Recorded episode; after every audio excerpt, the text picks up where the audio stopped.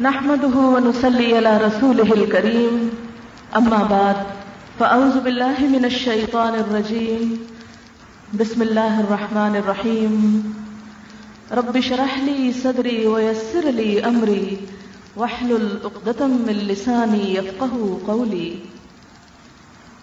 ہماری آج کی گفتگو کا موضوع ہے تربیت اولاد. تربیت اولاد ایک ایسا فریضہ ہے جس کے بارے میں ہم سب سے پوچھا جائے گا۔ جیسا کہ آپ جانتے ہیں کہ اللہ تعالی نے ہمیں جو بے شمار نعمتیں عطا کی ہیں، ان میں ایک بہترین نعمت جو ہمارے لیے خوشیوں کا سبب ہے، راحتوں کا سبب ہے، ہماری آنکھوں کی ٹھنڈک ہے۔ اور جس کی طلب اور تمنا انبیاء علیہ السلام بھی کرتے رہے، وہ نعمت، اولاد کی نعمت ہے۔ حضرت زکریہ علیہ السلام، جنہیں ایک عرصے تک اولاد کی نعمت نہ ملی، اور وہ اللہ تعالیٰ سے دعائیں کرتے رہے کہ اے اللہ، تو مجھے نیک اولاد دے۔ تو اللہ تعالیٰ انہیں جب اولاد دیتے ہیں، تو اس کے لیے فرماتے ہیں کہ یا زکریہ انا نبشروں کا بے غلام اے زکریہ ہم تجھے ایک لڑکے کی خوشخبری دیتے ہیں۔ تو گویا، اولاد والدین کے لیے ایک خوشخبری ہے، ایک خوشی کی بات ہے، ایک انعام ہے، ایک نعمت ہے۔ اس نعمت کے ساتھ ہمیں کیا سلوک کرنا چاہیے؟ اس کے ساتھ کیا معاملہ کرنا چاہیے؟ آئیے دیکھتے ہیں۔ کہ قرآن پاک میں ہمیں اس کے بارے میں کیا تعلیم دی گئی ہے۔ سورت التحریم کی آیت نمبر چھ سے بارہ تک میں آپ کے سامنے رکھوں گی۔ اور اسی کی روشنی میں آج کے موضوع کو ہم دیکھیں گے۔ اور پھر اپنی اپنی ذمہ داریوں کو محسوس کرتے ہوئے جب یہاں سے گھروں کو جائیں گے تو انشاءاللہ ان کو نبھانے کی بھی کوشش کریں گے۔ کیونکہ اسلام میں علم برائے علم نہیں ہوا کرتا۔ علم برائے شغل نہیں ہوتا، علم برائے عمل ہوتا ہے، اور عمل ہی نجات کا ذریعہ ہے۔ اللہ کی رحمت بھی اسی پر آتی ہے کہ جو عمل کی نیت سے علم حاصل کرتا ہے۔ یا ایہا الذین آمنوا قوا انفسکم و اہلیکم نارا۔ نارا وقودها الناس والحجارة۔ عليها ملائكة غلاظ شداد لا يعصون الله ما أمرهم ويفعلون ما يؤمرون يا أيها الذين كفروا لا تعتذروا اليوم إنما تجزون ما كنتم تعملون. يا أيها الذين آمنوا توبوا إلى الله توبة نسوحا عسى ربكم أن يكفر عنكم سيئاتكم ويدخلكم جنات تجري من تحتها الأنهار. من تحتها الأنهار يوم لا يخزي الله النبي والذين آمنوا والذين آمنوا معه. نورهم يسعى بين أيديهم وبأيمانهم. يقولون ربنا أتمم لنا نورنا واغفر لنا. إنك على كل شيء قدير. يا أيها النبي جاهد الكفار والمنافقين. والمنافقين واغلز عليهم ومأواهم جهنم وبئس المصير. ضرب الله مثلا للذين كفروا امرأة نوح وامرأة لوط. كانتا تحت عبدين من عبادنا صالحين. فخانتاهما فلم يغنيا عنهما من الله شيئا. وقيل ادخل النار مع الداخلين. وضرب الله مثلا للذين آمنوا امرأة فرعون. إذ قالت، رب ابن لي عندك بيتا في الجنة، ونجني من فرعون وعمله ونجني من القوم الظالمين. ومريم ابنة عمران التي أحسنت فرجها، فنفخنا فيه من روحنا، وصدقت بكلمات ربها وكتبه، وكانت من القانتين. صدق الله العظيم شروع کرتی ہوں اللہ کے نام سے. جو بے انتہا مہربان، نہایت رحم فرمانے والا ہے۔ اے لوگوں جو ایمان لائے ہو، بچاؤ اپنے آپ کو اور اپنے گھر والوں کو۔ آگ سے، جس کا ایندھن انسان اور پتھر ہوں گے، جس پر سخت گیر، تند خو فرشتے مقرر ہوں گے۔ جو نافرمانی نہیں کریں گے، اس بات کی جو حکم دیے جائیں گے۔ اے لوگوں جنہوں نے کفر کیا، آج معذرتیں پیش نہ کرو۔ یقیناً تم تو وہی جزا دیے جا رہے ہو جو تم عمل کرتے رہے ہو۔ اے لوگوں جو ایمان لائے ہو، توبہ کرو اللہ سے۔ خالص توبہ۔ امید ہے کہ تمہارا رب تمہاری خطاؤں سے درگزر کرے گا۔ تمہاری خطائیں تم سے دور کر دے گا۔ اور تمہیں ایسے باغات میں داخل کرے گا جن کے نیچے نہریں بہ رہی ہوں گی۔ جس دن اللہ اپنے نبی صلی اللہ علیہ وسلم اور ان لوگوں کو جو آپ کے ساتھ ایمان لائے رسوا نہ کرے گا۔ ان کا نور ان کے آگے اور ان کے دائیں ہاتھ دوڑ رہا ہوگا۔ وہ کہیں گے، اے ہمارے رب، ہمارا نور ہم پہ تمام کر دے اور ہمیں بخش دے۔ بے شک تو ہر چیز پر قدرت رکھنے والا ہے۔ اے نبی صلی اللہ علیہ وسلم، کفار اور منافقین سے جہاد کیجیے اور ان پر سختی کیجیے اور ان کا ٹھکانہ جہنم ہے اور وہ بدترین ٹھکانہ ہے۔ اللہ تعالیٰ ان لوگوں کے لیے جنہوں نے کفر کیا ایک مثال بیان کرتا ہے۔ نو علیہ السلام اور لوت علیہ السلام کی بیویوں کی۔ وہ دونوں ہمارے نیک بندوں کی زوجیت میں تھیں، لیکن انہوں نے، دونوں نے خیانت کی اور ان کے شوہر ان کے کسی کام نہ آ سکے اور کہہ دیا گیا، آگ میں جانے والوں کے ساتھ تم دونوں بھی چلی جاؤ۔ اللہ تعالیٰ اہل ایمان کے لیے ایک مثال بیان کرتا ہے۔ فرعون کی بیوی یعنی حضرت آسیہ کی۔ جب وہ بولی، اے میرے رب، میرے لیے اپنے پاس جنت میں ایک گھر بنا دے اور مجھے فرعون اور اس کے عمل سے نجات دے اور مجھے ظالم قوم سے نجات دے۔ اور مریم، جو عمران کی بیٹی تھی، جس نے اپنی شرمگاہ کی حفاظت کی، تو ہم نے اس میں اپنی روح سے پھونک دیا اور اس نے اپنے رب کے کلمات کی تصدیق کی اور اس کی کتابوں کی اور وہ فرما بردار لوگوں میں سے تھی۔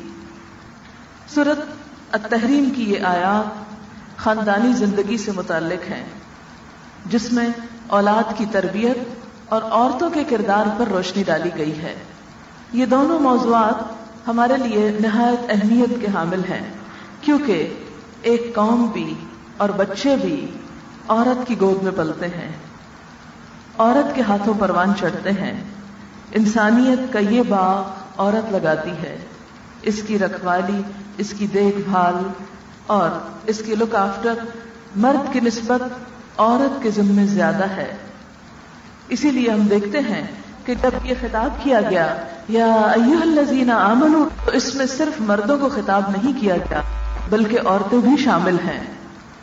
کیونکہ جہاں بھی قرآن پاک میں یا ایوہ الذین آمنو کہا جاتا ہے، وہاں صرف مرد مراد نہیں ہوا کرتے، عورتیں بھی اس میں شامل ہوتی ہیں۔ کیونکہ عورتیں بھی ایمان لانے والوں میں سے ہیں۔ جب ہم ایمان لا چکے، تو پھر ہم سے مزید کیا مطالبہ ہے؟ کیا کہا جا رہا ہے؟ کیا ہمارے لیے اتنا کافی نہیں کہ ہم ایمان والے ہیں؟ کیا ہمارا کلمہ لا الہ الا اللہ ہمیں جنت میں لے جانے کے لیے کافی نہیں ہے؟ ہمارا تو یہ ایمان ہے کہ جو شخص بھی لا الہ الا اللہ پڑھ لے گا، وہ جنت میں داخل ہو جائے گا۔ اور کوئی شخص جس کے سینے میں جس کے دل میں رائی برابر بھی ایمان ہے، وہ ایک روز ضرور جنت میں جائے گا۔ تو پھر یہ کیوں کہا جا رہا ہے کہ یا الذین قو انفسکم و اہلیکم نارا۔ بچاؤ اپنے آپ کو اور اپنے بال بچوں کو آگ سے۔ ہم تو یہ سمجھتے ہیں کہ ہم ایمان والے ہیں اور جنت کے وارث ہیں۔ جنت ہمارا گھر ہے اور مرنے کے بعد ہم بغیر کسی روک ٹوک کے فوراً ہی جنت میں پہنچ جائیں گے۔ تو پھر ایسا کیوں ہے کہ ایک طرف ہم سے جنت کا وعدہ کیا گیا اور دوسری طرف کہا جا رہا ہے، بچا لو اپنے آپ کو اور اپنے بچوں کو آگ سے۔ یہ دو چیزیں کیسی؟ ایمان اور آگ۔ ہاں اگر ایمان کا دعوی کر کے عمل نہ کیا، زبان سے اقرار کر کے عملی زندگی میں وہ تقاضے پورے نہ کیے، تو پھر وہ سزا صرف کافروں کے لیے، یہود و نصارہ کے لیے اور مشرقین کے لیے نہیں، وہ پھر اہل ایمان کے لیے بھی ہو سکتی ہے۔ اسی لیے ہم دیکھتے ہیں کہ قرآن پاک میں متعدد جگہوں پر اہل ایمان کو بھی اس سے بچنے کی فکر کرنے کی تلقین کی گئی۔ اور دوسری طرف جب ہم حدیث دیکھتے ہیں، تو صحیح بخاری کی روایت میں آتا ہے کہ کچھ لوگ ایسے ہوں گے کہ جو اپنے برے اعمال کی وجہ سے جہنم میں جا پڑیں گے۔ اور ہر شخص جتنے جتنے اس کے برے عمل ہوں گے، اگر اللہ تعالیٰ نے اس کو معاف نہ کیا اور اس سے درگزر نہ کیا، تو پہلے اسے جہنم میں سزا بھگتنا ہوگی۔ یہ بخاری کی ایک حدیث کا مفہوم میں آپ کے سامنے رکھ رہی ہوں کہ پہلے اسے جہنم میں سزا بھگتنا ہوگی۔ وہ کس طرح؟ میدان حشر کا نظارہ آپ سب کو معلوم ہے۔ قرآن پاک اگر آپ پڑھیں تو آپ کو معلوم ہوگا کہ ہم میں سے جو شخص بھی دنیا سے رخصت ہو رہا ہے، وہ ایک انتظار گاہ میں، برزخ میں پہنچ رہا ہے جس سے قبر بھی کہا جاتا ہے۔ اس قبر میں اس زمانے کے لوگ بھی جو حضرت آدم کے دور میں فوت ہوئے اور آج کے دور بھی ایک اندازے کے مطابق دنیا میں ہر روز دس لاکھ آدمی مرتے ہیں۔ یعنی یہ جدید جو دنیا نے ترقی کی اور حساب کتاب میں بہت ترقی ہوئی، تو دس لاکھ لوگ روز مرتے ہیں۔ اور دس لاکھ لوگوں کو روزانہ قبر یا زمین اپنے اندر سمیٹ لیتی۔ اگرچہ اس سے زیادہ پیدا بھی ہوتے ہیں، لیکن معلوم نہیں کس دن ان دس لاکھ کی لسٹ میں ہمارا نام بھی آ جائے، کیونکہ آنا تو ہے نا ایک دن۔ تو بہرحال، ہر روز جو لوگ دنیا سے رخصت ہوتے ہیں، وہ اس انتظار گاہ میں جا رہے ہیں۔ اور پھر وہ انتظار گاہ بھی ہر ایک کے عمل کے مطابق اچھی یا بری ہے۔ اگر اچھے عمل ہیں، تو وہ قبر بھی جنت کے باغوں میں سے ایک باغ بن جاتی ہے۔ اور اگر اعمال برے ہیں، تو وہ جہنم کے ٹکڑوں میں سے، جہنم کے قید خانوں میں سے ایک قید خانہ بن جاتی ہے۔ بہرحال، جب مدت ختم ہوگی، تو پھر سور پھونکا جائے گا۔ جتنے بھی زندہ لوگ ہوں گے، وہ سب مر جائیں گے۔ اور پھر وہ مرے رہیں گے۔ پھر جب اللہ سب کو اٹھانا چاہے گا، پھر ایک اور سور پھونکا جائے گا، جس کے بعد اگلے پچھلے قبروں میں پڑے ہوئے، مٹی میں ملے ہوئے، مٹی ہو چکے، ہواؤں میں اڑے ہوئے، پانی میں بہے ہوئے، ہر جگہ سے لوگوں کو سمیٹ کر اکٹھا کر کے لے آیا جائے گا۔ بہت سے لوگ یہ کہتے ہیں کہ بھلا یہ کیسے ممکن ہے کہ ایک شخص جو جہاز کے کریش میں مر جاتا ہے اور اس کی باڈی کئی میلوں تک پھیل جاتی ہے سوکھ سڑ کے ہواؤں کی نظر ہو جاتی ہے، کچھ پانی میں بہ کے مر جاتے ہیں، ان سب کو بھلا کیسے عذاب ہوتا ہے اور کیسے اکٹھا کیا جائے گا؟ اس کی وضاحت خود نبی صلی اللہ علیہ وسلم نے ایک حدیث کے ذریعے ہمیں بتا دی کہ بنی اسرائیل کا ایک شخص تھا، تو اسے مرنے سے بہت ڈر لگتا تھا کہ مر کے حساب دینا ہوگا اور عذاب قبر سے ڈرتا تھا۔ تو اس نے اپنے بچوں سے کہا کہ بچوں جب میں مر جاؤں تو مجھے دفنانا مت، تو میرے جسم کو جلانا اور اس کو بالکل راکھ بنا لینا اور ایک حصہ پانی میں بہا دینا، دوسرا ہوا میں اڑا دینا اور تیسرا مٹی میں ملا دینا، تاکہ اللہ تعالیٰ میرے جسم کو دوبارہ نہ کٹھا کر سکے۔ مجھے دوبارہ نہ اٹھائے، مجھے قبر کے عذاب سے بچا لے۔ اب ہوا کیا کہ جس وقت وہ شخص مرا اور اس کی اولاد نے اس کو جلا کے، اس کی راکھ کو تین حصے کر کے پانی میں بہایا، مٹی میں ملایا اور ہوا میں اڑایا، تو اللہ تعالیٰ نے ہوا کے فرشتوں کو حکم دیا، جاؤ اور اس کی راکھ کا ایک ایک ذرہ جمع کر لو۔ اور وہ لپ کے اور انہوں نے وہ سب اکٹھا کر لیا۔ پانی کے فرشتوں کو حکم دیا، جاؤ ایک ایک ذرہ پانی میں سے نکال لاؤ۔ وہ نکال لائے۔ اسی طرح زمین کے فرشتوں کو حکم دیا اور ان سارے فرشتوں نے اس کے سارے ذرات جمع کر دیے۔ یہ میں کہانی اپنے پاس سے نہیں سنا رہی، الصادق الامین نبی کریم صلی اللہ علیہ وسلم کی بیان کردہ ہے۔ پھر کیا ہوا؟ کہ اس سارے اس کے جسم کے اجزاء کو جمع کیا گیا اور ایک کن کہہ کے انسان کو دوبارہ کھڑا کر دیا گیا اور پوچھا گیا، بتا تو نے یہ کیوں کہا تھا؟ کیا تو نے یہ سمجھا تھا کہ اللہ اس پر قادر نہیں؟ تو آج کے دور کے جو لوگ یہ سمجھتے ہیں کہ مٹی میں ملنے کے بعد اللہ شاید اس پہ قادر نہیں کہ وہ عذاب دے سکے، اور ہم یہ کہتے ہیں کہ مٹی میں تو آگ جلتی کہیں نظر نہیں آتی۔ تو میری بہنوں، آج کے دور میں یہ بات سمجھنا کیا مشکل ہے؟ مائکرو ویو میں کون سے شولے بھڑکتے ہیں؟ مائکرو ویو ہر ایک کے گھر میں آج موجود ہے۔ اس پہ آپ چیزیں گرم بھی کرتے ہیں، پکاتے بھی ہیں۔ بعض اوقات پکاتے پکاتے جل کے راکھ ہو جاتی ہیں اگر آپ تھوڑی سی بھی کیئر نہ کریں۔ تو وہ وہاں تو کوئی شولے نہیں ہوتے۔ کوئی آگ نہیں جل رہی ہوتی۔ وہ جو تھوڑی سی لائٹ نظر آ رہی تھی وہ بھی لائٹ ہوتی ہے۔ اس لائٹ پہ نہیں پکتا کچھ۔ ان ریز کے ساتھ پکتا ہے اور وہ ریز کوئی آگ نہیں ہے، اس کے باوجود جل گیا سب کچھ، دھواں نکل رہا ہے۔ اندر سے نکالتے ہیں تو بھاپ نکل رہی ہوتی ہے چیزوں میں سے۔ تو یہ بغیر آگ کے یہ بھاپ کہاں سے آ گئی؟ آج کے دور میں عذاب قبر کو سمجھنا کچھ مشکل نہیں ہے۔ اللہ تعالیٰ چاہے تو وہاں سے کوئی ایسی ریز زمین کے دور دراز گوشوں تک پہنچا دے۔ جیسے سورج نکلتا ہے نا، تو کیا ہوتا ہے؟ کرنیں صرف ایک جگہ تھوڑی آتی ہیں۔ ہزاروں میل کے اوپر پھیلا ہوا ہوتا ہے سورج کی ساری یہ جو شوائیں آ رہی ہوتی اللہ کے لیے کیا مشکل ہے کہ ایک انسان کی باڈی اگر ہزار میل پہ بھی پھیل گئی ہے، سارے سمندر میں بھی گھل گئی ہے، وہ اوپر سے کوئی ایسی ریز پھینکے ان کے اوپر کہ ایک ایک ذرے کو جا کے چپ جائے۔ آپ دیکھیں سوئی کا ناکا کتنا باریک ہوتا ہے۔ جب ذرا سے حصے میں چپتا ہے، سارے جسم کو درد ہوتا ہے یا نہیں؟ تو اگر ایک ذرہ جو ہے، ایک سوئی کے ناکے سے اسے چپویا جا رہا ہے، جلایا جا رہا ہے، اللہ کے لیے کیا مشکل ہے؟ یہ تو ہم اللہ کو اپنی عقل پہ قیاس کرنے لگتے ہیں، تو یہ باتیں ہمیں مشکل نظر آتی ہیں۔ اور دراصل شیطان ہمیں بہکاتا ہے کہ نہ مرنے کو سوچو، نہ قبر کو سوچو، نہ آخرت کو سوچو۔ اور اگر کوئی سوچنے کے لیے کہے، تو کہ مولویوں کا تو کام ہی صرف ڈرانا رہ گیا ہے اور تو ان کو آتا کچھ نہیں۔ یہ کہہ کے ٹال دو۔ اور کسی وقت کسی بات پہ کوئی توجہ نہ دو۔ لیکن اس میں ہمارا اپنا ہی نقصان ہے۔ اگر ہم توجہ نہیں دیں گے، ہم نہیں غور کریں گے، ہم نہیں سنیں گے، تو پھر کیا ہوگا؟ کسی کا کچھ نقصان نہیں، کسی کا کچھ نہیں بگڑے گا۔ ہمارا اپنا ہی نقصان ہے۔ میں جو یہاں پر آئی ہوں تو آپ پر کوئی احسان نہیں۔ آپ جو یہاں پر آئے ہیں، مجھ پر یا کسی دوسرے پر کوئی احسان نہیں۔ ہم میں سے ہر ایک صرف اپنے بھلے کے لیے آیا ہے۔ کہ اپنے رب کی کچھ باتیں یاد دہانی کر لیں اپنے آپ کو۔ کیونکہ عموماً آپ دیکھیں ایسا ہوتا ہے کہ ایک بات بڑی اہم ہوتی ہے، پھر بھی آپ بھول جاتے ہیں۔ حالانکہ آپ کو پتا ہوتی دن میں ہر انسان کم از کم ایک بار ضرور یہ جملہ بولتا ہے او میں بھول گیا۔ جو شخص خود اپنے لیے دعا نہیں کرتا، اس کے لیے کوئی خواہ کتنی ہی کرتا رہے تو اس کو فائدہ نہیں ہوتا۔ بالکل اسی طرح کہ جیسے اگر آپ خود کھانا نہیں کھاتے، تو کسی کا کھایا ہوا آپ کو زیادہ فائدہ نہیں دے گا۔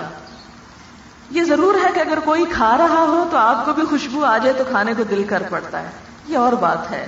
لیکن خود اپنے لیے جب تک کریں گے نہیں، اس وقت تک فائدہ نہیں ہوگا۔ آپ دیکھیں کہ بعض اوقات ایک مریض ریزسٹ کرتا ہے۔ دوا لینا نہیں چاہتا، کھانا نہیں چاہتا۔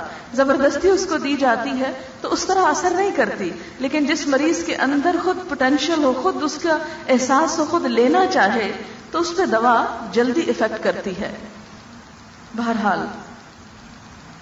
سورت یاسین میں آتا ہے، جب سور پھونکا جائے گا، تو وہ اپنی اپنی قبروں سے نکل کر اپنے رب کی طرف دوڑ رہے ہوں گے۔ ین سلون نون سین لام، نسل۔ نسل ہوتا ہے اوپر سے نیچے کو دوڑنا۔ جب کوئی شخص پہاڑ سے دوڑے تو آپ دیکھیں اس وہ چلے بھی تو دوڑنے والی بات ہو جاتی۔ جیسے کوئی تیز چل رہا ہو، تو ہر شخص اپنے رب کی طرف بھاگ رہا ہوگا، دوڑ رہا ہوگا اور دوڑ کر اپنے رب کے سامنے جا کھڑا ہوگا۔ پھر حساب کتاب ہوگا۔ امال نامے کھولے جائیں گے۔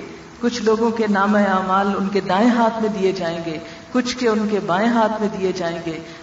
جو دائیں ہاتھ میں جن کے زیادہ وزنی ہو گئے، وہ اما من اوت یا کتاب بے امین ہی وہ شخص جس کا نام اعمال اس کے دائیں ہاتھ میں دیا جائے گا۔ فیقول ہا امکر کتابیا، وہ کہے گا، آؤ پڑھو میری کتاب۔ انی ظننت انی ملاق حسابیا، میرا یقین تھا کہ میں حساب کتاب کو ملنے والا ہوں۔ اور اس کے برعکس جس کا نام ہے اعمال اس کے بائیں ہاتھ میں دیا جائے گا، تو وہ کہے گا، یا لئی تنی لم او کتابیا، اے کاش یہ کتاب مجھے نہ ملتی۔ ولم ادرما حسابیا، میں نہ جانتا کہ یہ حساب کتاب کیا ہوتا ہے۔ یا لئی تہا کانت القادیا، اے کاش وہ جو میری موت آئی تھی بس فیصلہ کن ہوتی، اور آج مجھے دوبارہ نہ اٹھایا جاتا۔ حلق انی سلطانیہ، میرا مال میرے کسی کام نہ آیا، میرا سارا اقتدار بھی تباہ و برباد ہو گیا۔ دنیا میں جو میرے عہدے تھے، جو میری عزت تھی، جو شان تھی، جو بڑائی تھی، وہ سب ختم ہو کے رہ گئی۔ اللہ کی جلال، اللہ کی عظمت، اور اللہ کی بڑائی کے سامنے کسی انسان کی بڑائی کیا کام کرتی ہے؟ اللہ کسی انسان کی نہ حسن سے، نہ علم سے، نہ قابلیت سے، نہ ڈگریوں سے اور نہ کسی اور چیز سے۔ کسی چیز سے متاثر نہیں ہوتا۔ اللہ کے نزدیک اگر کسی انسان کی کوئی عزت ہے، تو ان اکرمکم عند اللہ اتقاکم۔ تم میں سب سے زیادہ عزت والا وہ ہے جو اللہ کے نزدیک سب سے زیادہ اس سے ڈرنے والا ہے، جس کے اندر تقوی زیادہ ہے، خدا خوفی زیادہ ہے۔ کیونکہ خدا خوفی ہی ایسی چیز ہے۔ کہ جو انسان کو سب انسانوں کے درمیان بھی انسان بناتی ہے اور پیٹھ پیچھے بھی انسان بنا کے رکھتی ہے۔ وہ دل میں بھی کسی کے لیے میل نہیں رکھتا، وہ زبان سے بھی کسی کے لیے برے لفظ نہیں نکالتا، وہ کسی کی پیٹ پیچھے بیٹھ کے بھی اس کی برائی نہیں کرتا۔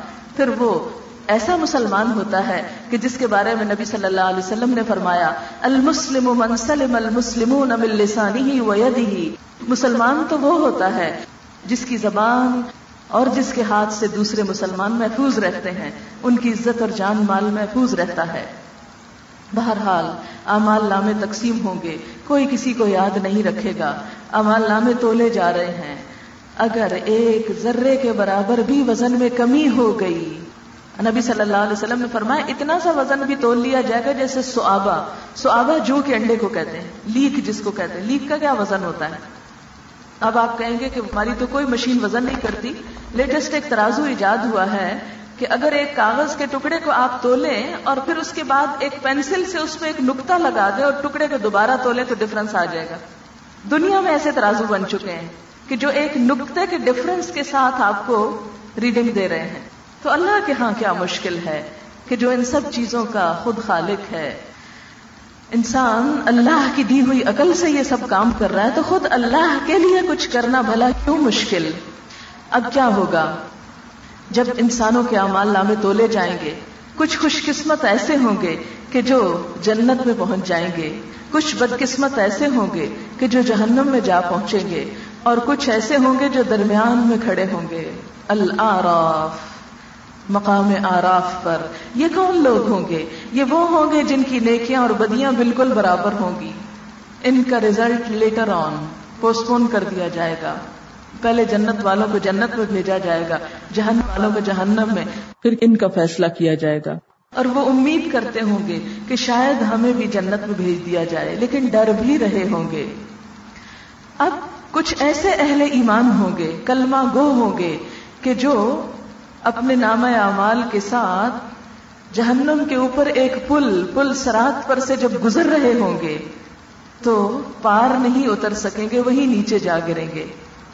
کیوں؟ اس لیے کہ انہوں نے وہ تقاضے پورے نہیں کیے جو اللہ کو مطلوب تھے۔ لہذا نتیجہ کیا ہوگا کہ انہیں وہاں پر سزا بھگتنا ہوگی۔ کوئی تھوڑی سی سزا کے بعد نکل آئے گا۔ کچھ اس سے زیادہ، کوئی اس سے زیادہ۔ اور کچھ لوگ ایسے بھی ہوں گے کہ جو اتنی دیر جہنم میں رہیں گے جتنی مدت زمین و آسمان کی۔ آپ کو پتا ہے کہ سائنسدانوں کے اندازے کے مطابق سورج کی عمر چار ہزار چھ سو بلین سال ہے۔ اور ابھی ان کا خیال ہے کہ ڈھائی بلین سال تقریباً اور ہوگی۔ تو اب یہ اتنی مدت ایک لمحہ گرمی میں گزارنا مشکل ہو جاتا ہے کہ گرمی ہے، تکلیف ہے، حبس ہے، دو منٹ ہم پنکھے کے بغیر نہیں بیٹھ سکتے۔ کہاں حشر کا میدان کہ جہاں سورج قریب آ رہا ہوگا، ہر شخص اپنے گناہوں کے پسینے میں ڈوبا ہوا ہوگا۔ کوئی ٹخنوں تک، کوئی گٹنوں تک، کوئی گردن تک، کوئی کانوں تک۔ جیسے جیسے امال ویسا ویسا پسینہ۔ دنیا میں تو پسینے سے بھاگتے ہیں ہم، ایک منٹ میں بھی گھبرا جاتے ہیں کہ ہائے دل ڈوبنے لگا ہے۔ لیکن وہاں وہاں کی گرمی میں تو کوئی بھی کام نہیں آئے گا، سوائے اعمال کے سائے کے کوئی سایہ نہ ہوگا، یا عرش الہی کے سائے کے کوئی سایہ نہ ہوگا۔ لیکن اس سائے کو حاصل کرنے کی کچھ قیمت ہے، اس کے لیے کچھ عمل ضروری ہے ان اعمال کی تفصیل میں تو اس وقت میں نہیں جا سکتی، کیونکہ ایک دن میں بہت سے اعمال بتانا، ویسا بھی مفید نہیں کہ آپ سب پر عمل کر نہیں سکتے۔ یہ تو زندگی بھر کا ایک عمل ہے کہ روز جس طرح انسان مادی غذا کھاتا ہے اور اس کا جسم بڑھتا رہتا ہے، اس کی ضروریات پوری ہوتی ہیں۔ بالکل انسان کو اپنے نفس کے تزکیے کے لیے، اپنی اصلاح کے لیے ہر روز علم کی ضرورت ہوتی ہے اور وہ کچھ نہ کچھ سیکھتا چلا جاتا ہے اور سیکھتے سیکھتے اس کی موت آ جاتی ہے۔ اسی لیے کہ مہد سے لہد تک علم حاصل کرو، پنگوڑے سے لے کر قبر تک پہنچنے تک۔ ایک مسلمان کے لیے عمر کی کوئی حد نہیں ہوتی۔ سیکولر ایجوکیشنل سسٹم میں تو ہوتا ہے جی آپ تو اوور ایج ہو چکے ہیں۔ اب آپ فلاں کورس میں داخلہ نہیں لے سکتے۔ آپ فلاں ڈگری نہیں کر سکتے۔ آپ فلاں کام نہیں کر سکتے۔ جی عمر زیادہ ہو گئی۔ اسلام میں دین کا علم حاصل کرنے کے لیے کوئی زیادہ عمر کی یا کم عمر کی قید نہیں۔ یہ پیغام ہر ایک کے لیے ہے اور ہر ایک کو اپنی زندگی کے آخری سانسوں تک اس کام کو، اس مشن کو لے کر اپنی زندگی گزارنی چاہیے۔ اسی میں ہماری خیر ہے، اسی میں ہماری بھلائی ہے۔ یہی علم ہمارے دلوں کی روشنی ہے، ہمارے لیے سکون کا باعث ہے۔ بہرحال، تو بات یہ ہو رہی تھی کہ جہنم کے پل سے گزرتے ہوئے، جسے پل سرات کہا جاتا ہے، اس کے بارے میں بھی آتا ہے قرآن پاک میں وہ امن کم اللہ کہ تم میں سے ہر شخص اس کے اوپر سے گزرنے والا ہے۔ اور گزرتے گزرتے کچھ نیچے جا گریں گے، اور پھر اپنے اعمال کی سزا بھگت کر، پھر ایک وقت آئے گا کہ ہر اہل ایمان کو اس میں سے نکال لیا جائے گا۔ اللہ تعالیٰ فرشتوں کو حکم دیں گے کہ جاؤ، جس کے دل میں رائی برابر بھی ایمان تھا، اس کو بھی اب نکال لاؤ۔ اس موقع پر کافر کہیں گے، ربما یود الذین کفروا لو کانوا مسلمین۔ کہ کافر تمنا کریں گے، کاش ہم بھی اسلام لے آئے ہوتے، کاش ہم بھی لا الہ الا اللہ پڑھتے، تو آج اس جلتی ہوئی آگ کے امیدواروں میں شامل نہ ہوتے، ہماری بھی بچت ہو جاتی۔ لیکن اس وقت اب کوئی ریپینڈنس کا موقع نہیں، کوئی واپسی نہیں، کوئی احساس ندامت اور احساس شرمندگی انسان کو فائدہ نہیں دے گا۔ بہرحال، یہ ہے وہ آگ۔ کہ جس کے بارے میں کہا بھڑکتی ہوئی آگ ہے، جہنم کیا ہے، توڑ پھوڑ دینے والی ہے۔ جہنم کیا ہے، دنیا کی آگ سے ستر گنا زیادہ ہے۔ اس آگ سے بچنے کے لیے اللہ تعالیٰ مجھے اور آپ سب کو خبردار کر رہے ہیں۔ یا ایوہ الذین آمنوا قو انفسکم و اہلیکم نارا۔ اے لوگو جو ایمان لائے ہو، بچاؤ اپنے آپ کو اور اپنے بچوں کو، اپنے گھر والوں کو آگ سے۔ ہم سب کے لیے لازم ہے۔ یہ بات قرآن کی بات ہے، سب سے سچی کتاب کی بات ہے، کوئی من گھڑت بات نہیں ہے یہ کسی انسان کا خیال یا قول نہیں یہ کوئی شعر و شاعری نہیں یہ کوئی صرف خطابت کا زور نہیں، یہ اللہ کی بات ہے۔ جس سے بڑھ کر کوئی سچی بات ہو نہیں سکتی۔ ومن اصدق من اللہ حدیثا ومن اصدق من اللہ قیلا اللہ سے بڑھ کر بات، قول کس کا سچا ہو سکتا ہے؟ کوئی اور نہیں۔ یہ اس کی بات ہے۔ جس کے پاس ہمیں جا کر حساب دینا ہے۔ یہ وہ کہہ رہا ہے، بچا لو اپنے آپ کو آگ سے۔ اور اپنے گھر والوں کو بھی بچا لو۔ کہیں ایسا نہ ہو کہ یہ سمجھتے رہو، اس غلط فہمی میں رہو کہ چونکہ کلمہ پڑھ چکے ہیں، چونکہ محمد صلی اللہ علیہ وسلم کی امت ہے اس لیے فکر کی ضرورت نہیں۔ کلمہ پڑھ کے تو جہنم ہم پہ حرام ہو گئی۔ اور اگر خدا نہ خواستہ کہیں جانے بھی لگے تو نبی صلی اللہ علیہ وسلم ہمیں چھڑا لیں گے۔ ہاں ضرور شفاعت کریں گے۔ لیکن ان کی کہ جن کی تھوڑی بہت نیکیاں کم ہوگی۔ جیسے آپ دیکھیں کہ دنیا میں اگر ایک شخص میڈیسن پڑھتا ہی نہیں، تو کوئی بڑی سے بڑی سفارش بھی اس کو ڈاکٹر نہیں لگوا سکتی، کہ لگوا سکتی ہے۔ ایک شخص نے الف بے نہیں پڑھی اور اب اس کو شوق آ گیا ہے کہ لوگ مجھے ڈاکٹر کہیں۔ اور میں لوگوں کا علاج کروں۔ اور وہ روتا ہے، پیٹتا ہے، کہتا ہے جو میرے دل میں انسانیت کی بڑی ہمدردی ہے، بڑا دکھ ہے، میں چاہتا ہوں کہ لوگوں کا علاج کیا کروں۔ مجھے کوئی ڈاکٹر لگوا دے۔ اور وہ ادھر سے ادھر سے سفارش کروا رہا ہے اپنے لیے۔ بھلا بتائیں کہ اگر وزیر اعظم بھی سفارش کرے، بل کلنٹن بھی سفارش کرے، تو اس کے لیے اس کو ڈاکٹر اپوائنٹ کیا جا سکتا کیوں نہیں کیا جاتا؟ کہ جی امریکہ کا صدر سفارش کر رہا ہے، اس کو لگاؤ ڈاکٹر۔ آپ نہیں لگاتے؟ کیوں؟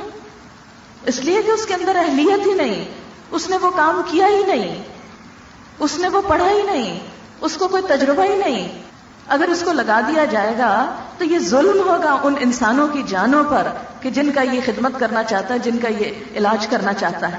تو بالکل اسی طرح اگر ایک ایسا شخص جو نہ نماز پڑھتا ہے، نہ روزے رکھتا ہے، نہ دین کے کسی شعر کے اوپر چلتا ہے اور غافلوں کی سی زندگی بسر کرتا ہے اور وہ شخص جس نے ایک ایک قدم پھونک کر رکھا، دونوں کو جنت میں اکٹھا کر دیا جائے؟ اسی کے بارے میں قرآن پاک میں اللہ تعالیٰ فرماتے ہیں کہ افنج المسلمین کل مجرمین مالکم کئی فتح کمون کیا ہم مسلموں کو مجرموں کی طرح کر دیں گے؟ یا افنج المسلمین کل مجرمین جو مسلمان ہیں، اطاعت گزار ہیں، فرما بردار ہیں، ان کا معاملہ مجرم لوگوں کی طرح کر دیں؟ ایک وہ شخص جس نے قربانیاں کی، جس نے اپنا مال خرچ کیا، جس نے اپنا وقت لگایا، جس نے اللہ کی رضا کے لیے، اللہ کی خوشی کے لیے کام کیے، اس کو اور ایک وہ شخص کہ جس نے دنیا کی شہرت حاصل کرنے کے لیے، دنیا کا مال کمانے کے لیے اور دنیا کے فائدے سمیٹنے کے لیے اللہ اللہ کی ان دونوں کو برابر کر دیا جائے۔ ہاں دنیا میں تو ہو سکتا ہے کہ ظاہر میں دونوں کا عمل ایک جیسا ہے۔ ایک صف میں جو لوگ نماز بیٹھ کے پڑھ رہے ہیں ان سب کو ہم کہہ سکتے ہیں جی سب نمازی ہیں اور سب ایک ہی کام کر رہے ہیں۔ لیکن اللہ کے ہاں ہر ایک کی نماز کا وزن مختلف ہے۔ کس کے ساتھ اختلاف ہو گیا؟ ان کی نیت کے ساتھ، ان کی سوچ کے ساتھ، ان کے جذبے کے فرق کے ساتھ، ان کے خوشو اور خزو کے ساتھ۔ جیسا جس کا ہوگا، ویسا ہی اس کا انجام ہوگا۔ تو اسی لیے یہاں پر جو یہ کہا گیا کہ یا منو انفسکم و نارا، بچاؤ اپنے آپ کو۔ خود کو بھی اور اپنے بچوں کو بھی کس سے بچاؤ؟ آگ سے۔ آگ۔ دنیا کی آگ نہیں، یہ دھوپ نہیں۔ جیسے ہم مائیں بڑی بڑیاں کہتی رہتی ہیں، دیکھو بچوں، گرمی ہے، دھوپ ہے، باہر نہ نکلو، بیمار ہو جاؤ کہ یہ بات نہیں کہی جا رہی یہاں کہ دنیا کی دھوپ سے بچا لو، یا بچوں کو کچن میں نہ جانے دو، یا ان کو آگ کے ہیٹر کے قریب نہ جانے دو کہ وہ جل جائیں گے۔ نہیں، یہاں آخرت کی آگ کی بات کی جا رہی ہے۔ کہ جو نتیجہ ہے، انجام ہے، بدلہ ہے سلا ہے، کس چیز کا؟ اللہ کی نافرمانی کا، اللہ سے منہ موڑنے کا، اللہ کی قدر نہ پہچاننے کا۔ لہذا اس بات کو ہم اگنور نہیں کر سکتے۔ اللہ کے اس فرمان کو پیٹ پیچھے ڈال کر خسارا ہی خسارا ہوگا۔ اس لیے ہمیں سوچنا ہوگا، پوچھنا ہوگا کہ یارب کیسے کیسے بچائیں، کیا کریں؟ جیسے دھوپ سے بچنے کے لیے آپ چھتری استعمال کرتے ہیں، آپ چھت کے نیچے بیٹھتے ہیں، آپ درخت کے نیچے بیٹھتے ہیں، آپ ٹھنڈا پیتے ہیں، صرف ٹھنڈا پانی ہی نہیں، شربت ڈال کے اس میں پیتے ہیں کہ کسی طرح اس گرمی کی شدت سے میں بچ سکوں۔ تو آخرت اس کی آگ سے بچنے کے لیے نہ شربت کام آئے گا، نہ کوئی چھتری کام آئے گی اور نہ ہی کسی کی سفارش کام آئے گی اگر ہم نے خود اپنے لیے کچھ نہ کیا ہوگا۔ اس لیے کہ اللہ نے نبی اکرم صلی اللہ علیہ وسلم اور ان کے ساتھیوں کو بھی جو دین دیا تھا اور خود نبی صلی اللہ علیہ وسلم جن کے درمیان میں رہتے تھے، انہوں نے کبھی یہ نہیں سمجھا، حضرت ابو بکر نے کبھی یہ نہیں سوچا، حضرت عمر نے کبھی یہ نہیں سوچا کہ میری تو حضور صلی اللہ علیہ وسلم سے اتنی دوستی ہے، دن رات کا ساتھ ہے۔ حضرت عائشہ، حضرت ابو بکر کے بارے میں کہتی ہیں، اپنے والد کے گھر کے بارے میں، کہ میں جب سے ہوش سنبھالی، کوئی ایک دن ایسا نہیں گزرا کہ نبی صلی اللہ علیہ وسلم ہمارے گھر تشریف نہ لائے۔ یا صبح، یا دوپہر، یا شام، دن میں ایک دفعہ ضرور ہمارے گھر تشریف لاتے تھے۔ اتنی گہری دوستی تھی۔ لیکن اس کے باوجود حضرت ابو بکر صدیق رضی اللہ تعالیٰ عنہ نے کبھی یہ نہیں سوچا کہ میرا دوست تو ایک نبی ہے اور روز میرے گھر بھی آتا ہے۔ اور پھر کیا ضرورت ہے کچھ کرنے کی؟ وہ یہ سب کچھ جانتے ہوئے غزب تبوک، جو نو ہجری میں ہوا۔ اتنی آخری سال میں اپنے پورے گھر کا سامان اٹھا لائے تھے جنگ میں شرکت کے لیے۔ اتنی بڑی قربانی اس وقت کی، کیا اتنے سالوں کی دوستی سے ابھی سمجھ نہیں آئی تھی کہ صرف نبی کی دوستی ہی کافی ہے، کچھ کرنے کی ضرورت نہیں۔ ہمیں کیسے یہ خیال آ گیا؟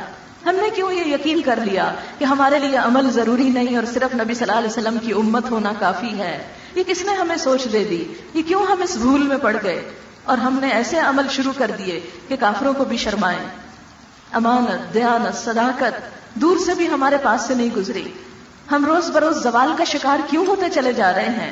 ایک طرف ہم اللہ کو مانتے ہیں اور یہ یقین رکھتے ہیں کہ وہ ہر جگہ موجود ہے۔ پھر نبی صلی اللہ علیہ وسلم کو مانتے ہیں اور ان کی تعلیمات کی ہمیں خبر ہی نہیں۔ قرآن کو مانتے ہیں، زندگی میں ایک دفعہ بھی سمجھ کے نہیں پڑھا۔ کیسے مسلمان ہیں ہم؟ کہاں جا رہے ہیں؟ کیا کر رہے ہیں؟ ہمارے لیے سوچنے کا مقام ہے۔ اسی لیے اللہ تعالیٰ نے فرمایا، یا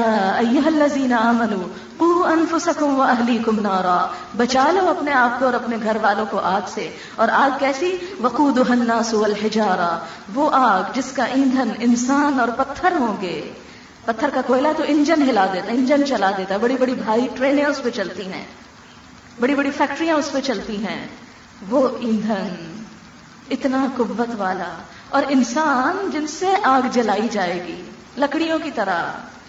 وقود سول حجارا انسان بھی ہیں، اس کا ایندھن اور پتھر بھی ہیں۔ علیہ ملائکت غلاظ شداد، جس پر فرشتے مسلط ہیں، جو بڑے سخت گیر ہیں۔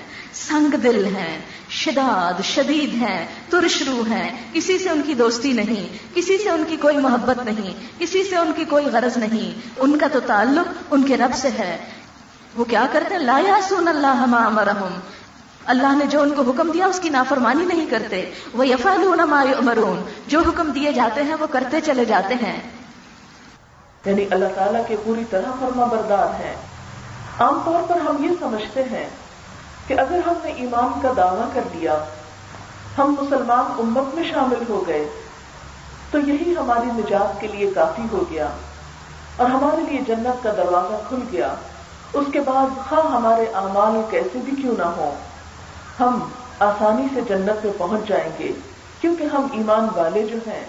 لیکن یہاں اللہ تعالیٰ ایمان والوں کو ہی خطاب کر کے فرما رہے ہیں کہ تم آگ سے بچو، مجھ سے اور آپ سے کہہ رہے ہیں کہ اپنے آپ کو بچا لو اور اپنے بال بچوں کو بچا لو، اپنے خاندان والوں کو بچا لو، اپنے گھر والوں کو بچا لو۔ اللہ تعالیٰ کے اس حکم کو سن کر ہمیں کیا سوچنا ہے؟ کیا جواب دینا ہے؟ کیا عمل کرنا ہے؟ اور ہر شخص جب تک اپنی فکر خود نہ کرے، دوسرے اس کی فکر کرے بھی تو فائدہ کچھ نہیں۔ جب تک ایک انسان خود اپنے آپ کی اصلاح نہ کرے، خود اپنے اندر، اپنے کو بدلنے کی، اللہ تعالیٰ کے احکامات کے مطابق ڈھالنے کی خود نیت نہ کرے، ارادہ نہ کرے، پختہ عزم نہ کرے، خود اس کے لیے کوشش نہ کرے تو محض دوسروں کی دعاؤں سے یا محض دوسروں کی کوششوں سے کچھ نہیں ہو سکتا۔ مجھے ہمیشہ جب بھی کبھی فیصلہ باد آتی ہوں تو معاف کیجیے گا اگر آپ کو برا لگے۔ مجھے بڑی حیرت ہوتی ہے۔ اتنے بڑے بڑے گھروں کے آگے سڑکیں کیوں خراب ہیں؟ وجہ ہوگی کوئی اللہ ہی بہتر جانتا ہے کیا ہوگی۔ لیکن جو لوگ اتنا بڑا گھر بنا سکتے ہیں، وہ اپنے گھر کے آگے کی چند فٹ سڑک نہیں بنا سکتے۔ کیا اس پہ لاکھوں لگ جائیں گے؟ اور اگر حکومت کچھ بھی نہ کرے، صرف یہ گھروں والے، ہر ایک صرف اتنی ذمہ داری لے لے کہ جہاں سے جہاں تک میرے گھر کی حدود ہے وہ خرچہ میرے ذمے آپ دیکھیں گے ایک سڑک بھی ایسی نہ رہے گی کہ جس کا یہ عالم ہو۔ یہ ہمارے ایک اجتماعی رویے کی نشاندہی کرتا ہے کہ ہم خود غرض ہو چکے ہیں۔ ہم صرف اپنا فائدہ سوچتے ہیں، صرف اپنی چار دیواری کے اندر آرام چاہتے ہیں۔ باہر کیا ہوتا ہے؟ یہ تو حکومت کی ذمہ داری ہے۔ یہ تو کسی اور کی ذمہ داری ہے۔ ایک مسلمان تو اس طرح غافل ہو کے نہیں جیتا۔ مسلمان تو وہ ہے جس کے ہاتھ اور زبان سے دوسروں کو تکلیف نہ پہنچے۔ یہ ہم کہاں سو گئے کہ دن رات ہر بیمار وہاں سے گزر رہا ہے۔ ہر دکھی وہاں سے گزر رہا ہے اور وہ جھٹکے کھا رہا ہے اور تکلیف اٹھا رہا ہے۔ گاڑیوں کا بیڑا غرق ہو رہا ہے ایکسیڈنٹس ہو رہے ہیں۔ گندگی کے تافن اٹھ رہے ہیں اور ہم سو رہے ہیں۔ کیوں اتنے بے حص اور لاشعور ہو چکے ہم؟ ایک مسلمان قوم کی تو سب سے پہلی شناخت صفائی ہے۔ صفائی تہارت تہارت مسلمان کا سب سے بنیادی شعار ہے۔ ہمارے جسم، ہمارے لباس، ہمارے گھر ہمارے گلی بازار تہارت کیوں نظر نہیں آتی؟ کوئی غیر مسلم آ کر ہمارے گلی بازاروں کو دیکھ کے مسلمان ہو سکتا ہے؟ کہ میں بھی مسلمان ہونا چاہتا ہوں تاکہ ایسے ہی معاشرے میں رہوں، کیا پرسکون معاشرہ ہے؟ ہم اپنے عمل سے اسلام کی کیا تبلیغ کر رہے ہیں؟ ہم کہاں کھو گئے؟ ہمارے شعور کو کیا ہو گیا؟ لیکن ہمیں یہ سب کچھ دیکھتے ہوئے صرف باتیں نہیں بنانا ہمیں کرنا ہے کچھ۔ خواہ اتنا ہی کیوں نہ ہو کہ جیسے حضرت ابراہیم علیہ السلام کے لیے آگ بھڑکائی گئی تھی اتنا بڑا الاؤ تیار کیا گیا۔ پوری قوم شریک ہوئی، خود ان کے والدین شریک تھے اس میں۔ اپنے بچے کو جلانے کے لیے کین یو امیجن تو اس وقت قصہ پڑا تھا، میں نے کہیں کہ ایک ابابیل اپنی چونچ میں ایک قطرہ پانی لے کے اڑتی جا رہی تھی اس پہ ڈالنے کے لیے۔ تو کوئی اس پہ ہنس پڑا کہ دیکھو، تمہارے چونچ کے ایک قطرے سے وہ آگ بجھے گی۔ اس سے کیا فرق پڑے گا؟ اس نے کہا، آگ تو نہیں بجھے گی، لیکن قیامت کے دن میں اللہ تعالیٰ کو یہ ضرور بتاؤں گی کہ جب تیرے دوست کو جلایا جا رہا تھا، تو میں ان میں شامل نہیں تھی، میں آگ بجھانے والوں میں سے تھی۔ ہمیں اور کچھ نہیں، ہمیں اللہ تعالیٰ کے سامنے سرخرو ہونا کہ یار جب تیرا میدان ہو، جب تو مجھے بلائے، تو میرا شمار ان لوگوں میں نہ ہو جو ظالم ہیں۔ جیسے حضرت آسیہ نے دعا کی تھی وہ من القوم ظالمین کہ ظالم قوم سے مجھے نجات دے، اس کے عمل سے مجھے بچا کے رکھ۔ تو ہمیں اصلاح کرنی ہے۔ ہمیں خواہ وہ ایک ابابیل کے چونچ کے قطرے پانی جتنی ہی ہمارا حصہ کیوں نہ ہو، کیونکہ ہم سب بکھرے ہوئے ایک ایک قطرہ ہی ڈال سکتے ہیں نا اس بھڑکتی ہوئی آگ کے اوپر۔ اس سے زیادہ تو ہم کچھ نہیں کر سکتے، لیکن کترا کترا ہی دریا بنتا ہے اور دریا مل کے ہی سمندر بنتے ہیں۔ اگر ایک ایک کترا الگ کر دیا جائے تو دریاؤں کے دریا خشک ہو جائیں گے۔ کترے کی بڑی اہمیت ہے اور وہ کترا آپ کے گھر سے شروع ہوگا۔ جیسے کہ نبی صلی اللہ علیہ وسلم کو کیا حکم دیا گیا تھا؟ وہ انضر عشیرت کل اقربین اپنے قریبی رشتے داروں کو خبردار کیجیے اپنے گھر سے ابتدا کیجیے